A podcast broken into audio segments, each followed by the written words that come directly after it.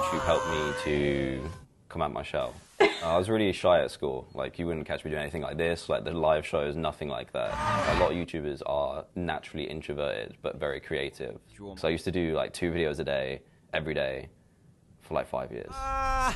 From when I woke up till I went to sleep. What did you think when you realised how much money could be made from this? I mean, I wasn't really using it because I was making videos, so I didn't have time. I did suffer from depression. I don't think I've ever mentioned it on the main channel. There had to be a point where I talked about it, going from like two videos every day, then down to one, and then down to, I guess, whenever I feel like it. it makes a big difference. I want to try and aim for 30 million subscribers soon. Don't be like, I want to be a YouTuber, I'm going to drop everything to make this work. If you have a stable income and a stable lifestyle, do something on the side, and if it grows to a point where you can make it into a job, then great, then you can go head first. But yeah, I wouldn't recommend spending 100% of your time online.